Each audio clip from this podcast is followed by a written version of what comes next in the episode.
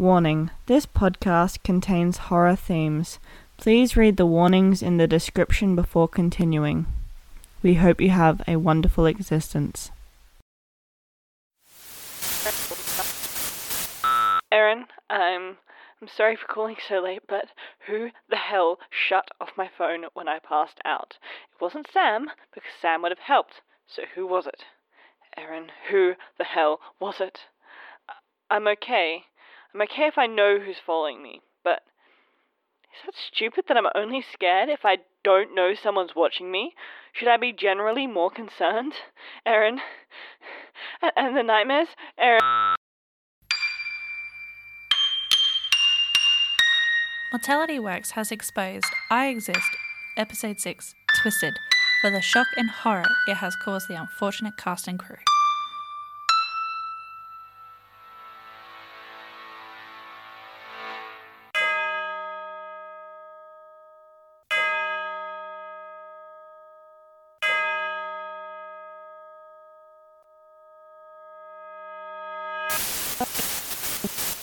It must be first understood that the earth you see today is made up of millions of ideas, ideas which have either been acted on or left aside.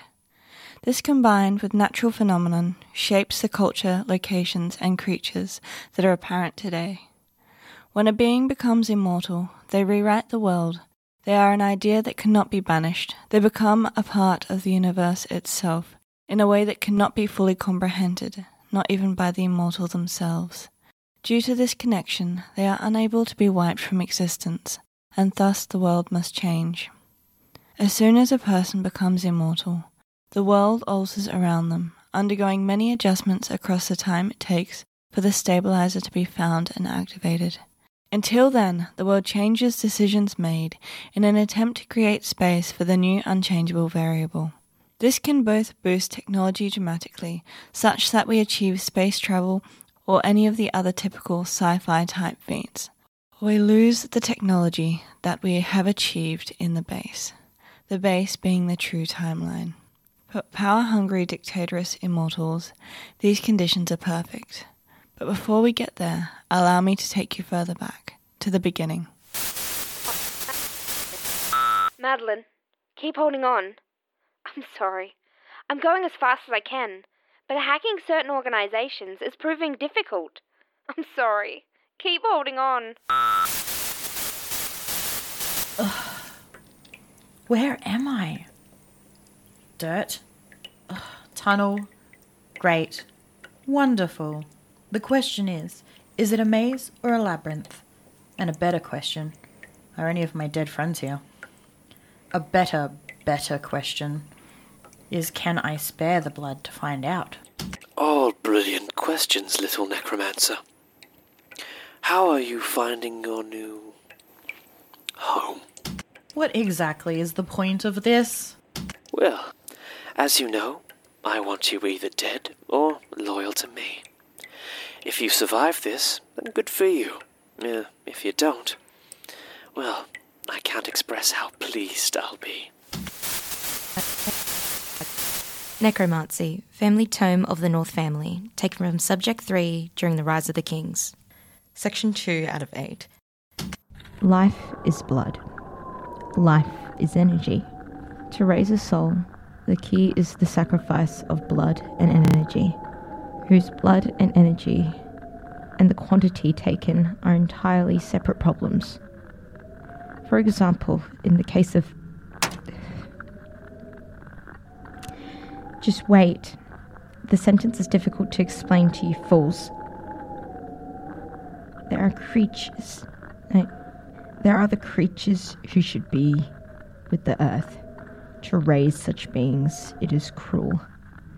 For they live with their place, one heartbeat. And the blood that should be sacrificed should feel the same loss as themselves, and the energy that should be given should be the one of the land.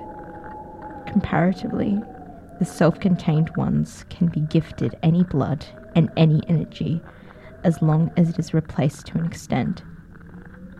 For the few that require personal energy, be wary, for too much given could be an early death. Our energy takes to replenish, as does more expendable blood. Hi, uh, I'm calling you because Madeline gave me your number. She said maybe you could help, and if you don't, uh, get my phone calls, it could be therapeutic for me to share with you, or rather, your voicemail machine. If you can get these, please call me at any time. I would appreciate whatever help Madeline thinks you may be able to offer, even if that's as simple as figuring out at which point you may have noticed any of the fading symptoms. I have a chart here. Uh, um, thank you. Have a uh, good afternoon.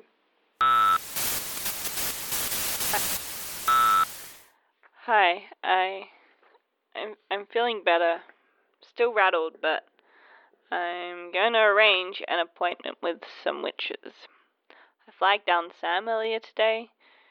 You should be getting their phone call soonish. Um, they haven't seen Krellin since before the vampires either. Sam started asking me, well, I think, look, it's a hunch, and I don't want to go into it right now. If it works itself out, I'll let you know, but. Hmm. Anyway, so I started hunting around for Krellin, but I haven't found much. I feel as though I should drop it because I hardly know her, but at the same time, it feels kind of off. Sam's booking my room for me, so I don't need to worry so much about time constraints. I am, however, looking for immortality properly. I've decided that whatever the hell is happening, it has to be worse than immortality. I have started reading up, and I think I might be able to convince Sam to give me some lessons in. Our necromancer called it energy affairs, so that I won't repeat the vampire incident again. I hope Krellin's okay. I haven't told Sam about my new thoughts on immortality. Apparently, their organization is dead set against it, which I find rather hypocritical considering their leader is one of the universe's brethren. I did tell Sam about the spy, who's been spying on me successfully. They went blank, nodded, and said a polite thank you. I think Sam's now going to hunt them down.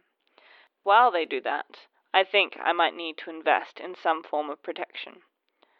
Maybe the necromancy book will have something. I'm gonna go now. I was just checking in. Love you. Be safe. Bye.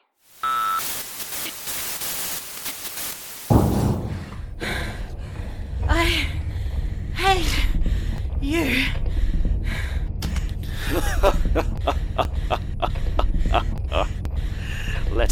You. It's not like you'll die. Or is it? When I see you, What have you found? She's. I'm worried. I don't know how much longer she can hang on for. I also think the government has been breaking in and swapping out our pictures. They keep editing her out of them and replacing them. I haven't told her yet. Not that she can hear me. Just in case they use it against her or something. I, I, I, don't think she could handle it. She's really gone off the deep end, you know? Talking about vampires, witches, and. What have you found? I've isolated several possible facets of the government who may be interested in conducting this type of research. Now, when I say research, I mean torture and brainwashing, but for the sake of my sanity, I'm not going to say torture and brainwashing every time. So, at the moment, we could be looking at environment research, specifically the testing of new substances found in remote locations, or possible weapons testing, specifically with chemical weapons, or it could be research for new drugs. I don't know yet. There is a lot of chatter about. Erin, someone is listening. Say hi to the government. You give me back my friend. You- So, I see you've decided to invite yourself again in, Tether. Can't say I'm not surprised considering the shape of things. The gathering is coming. The Russian walking forest, the Egyptian labyrinth, they've already arrived. And I know the Silver Touched are already expending great amounts of energy for this once in a lifetime opportunity. They are gathering, and this is going to be a mess. My other brethren will be coming soon. It is overdue, this meeting.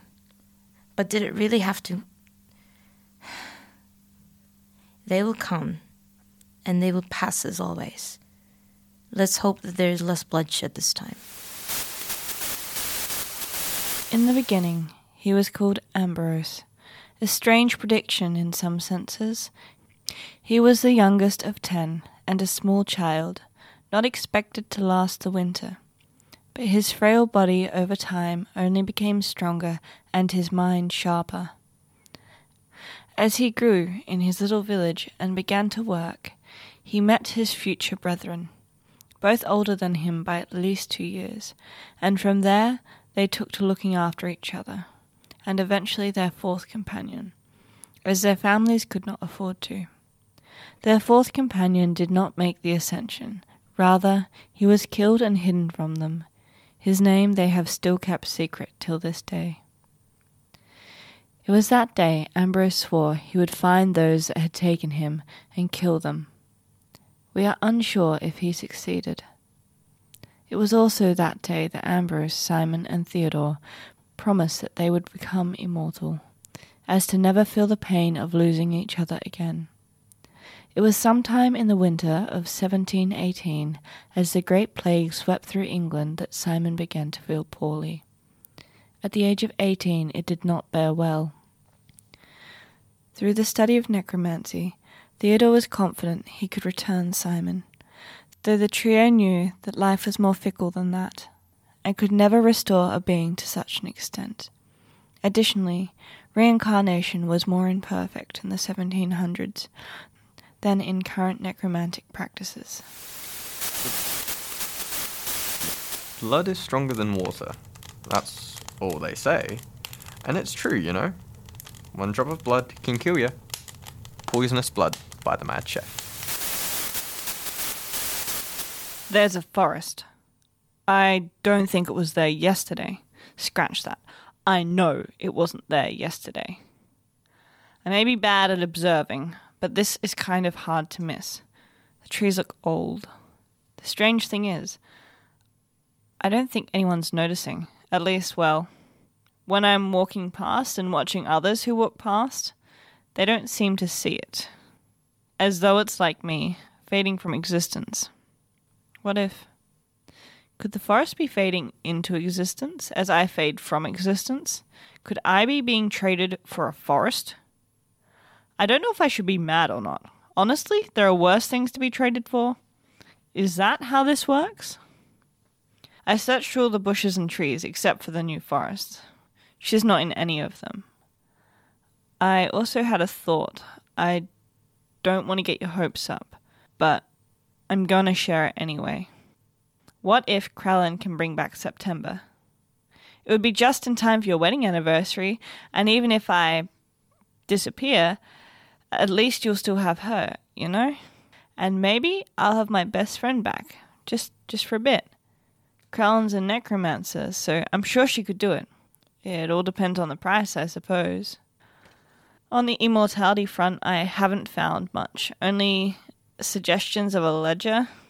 Either way, I'm setting up a meeting with the witches in a few days, so hopefully they'll be able to point me in the right direction. Magical protection wise, I found a potion. I'm gathering the ingredients now. There's the weirdest thing though, you know? The more I work with Krellin's book, the less restricted I feel. Imagine your whole life you were in this elastic suit that for the purposes of this grew with you, but there was always like pressure there. It covered your whole body, head included. And you never thought about it. You just assumed the suit was permanent, so you moved on with life. Besides, you could breathe, it was just very tight. But then, one day, it starts loosening. I don't know if it'll get looser still, but it's like I can breathe properly, but not the same feeling at all. It's, I guess, the easy way to verbalize it. It's kind of like relief, but well, what if it means I'm fading faster? What if the hypothetical suit is like my physical shell and it's keeping me here? I need to keep pushing though. Keep reading the necromancy tome. it might be the way to reach immortality and keep me safe. I'm gonna go. I've got a potion to make and a date with a coven to set up. Love you. Be safe. Bye. There's someone else here. I didn't sense them before, but they're here, and I don't think they're friendly. Be careful. The Immortality Ledger, translated to current English. I became immortal through the devouring of an entire body made of nine other bodies. I then bathed in their blood and carved my skin with their bones. The whole time I wore the skin of the person I first killed. I have been saved. Hi, Madeline. If you're listening to this, I'm dead, and you've got a lot to learn. Before we start, I just want to say I'm so sorry and I love you. There are certain things I couldn't tell you because then you'd be gone. But if you're hearing this, then I assume you already know that too. Before we get to that, let me start again with no lies and no secrets. A do over from the grave, if you will. Hi, Madeline. My name's Blair, but you know me as September, and I have a lot to tell you.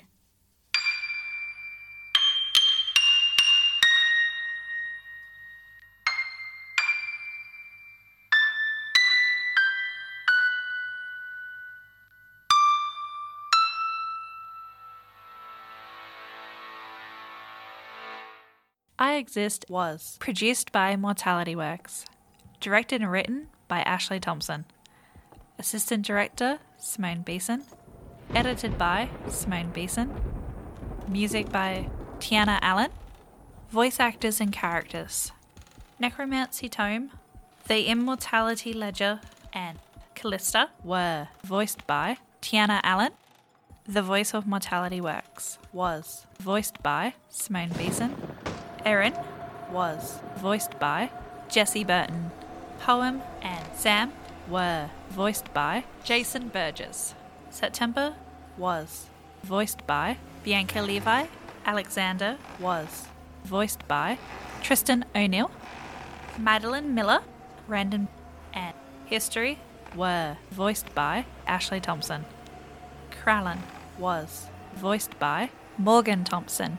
If you wish to support our continued existence, please rate and review us on Apple Podcasts, Spotify, Stitcher, or wherever you download your favorite podcasts. Additionally, if you have the means, consider donating to our Patreon, Mortality Works. Need more proof of our existence? Come check us out at Mortality Works, Facebook, Twitter, and Instagram. Hope you have a wonderful existence.